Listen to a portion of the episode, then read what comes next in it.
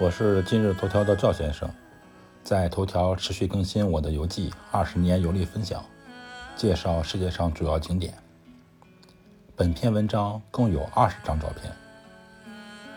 上一篇游记发了一些少女峰的照片，这篇文章开始详细介绍瑞士的少女峰。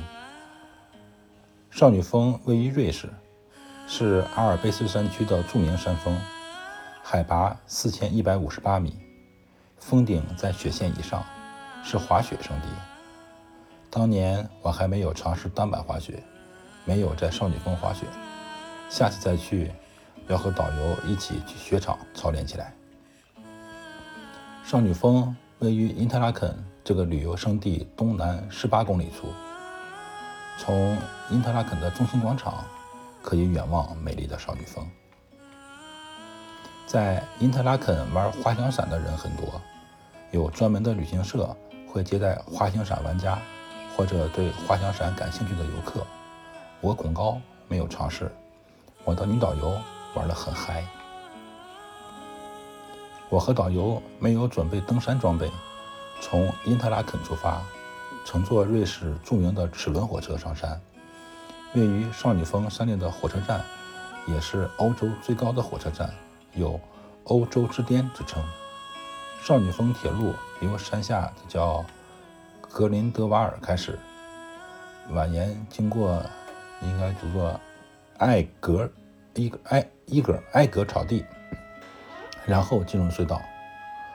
花岗岩内的隧道虽然只长7公里，但坡度却达到了25%。我要强调一下，这个坡度是25%，而不是25度。25%它对应的度数应该是小于25度，这是一个工程概念。那么由这个终点站到少女峰车站上山需要约50分钟，下山呢需要35分钟。当然了，去少女峰之前怎么能不去著名的高地瀑布去看一看呢？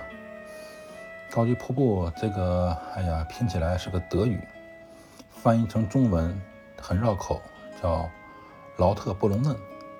这个不大的小镇竟然拥有72条瀑布，被誉为世界瀑布公园。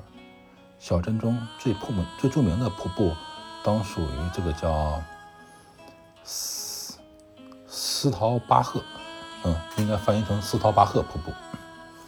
知识点1：斯陶巴赫瀑布号称是世界10大落差最大瀑布之一。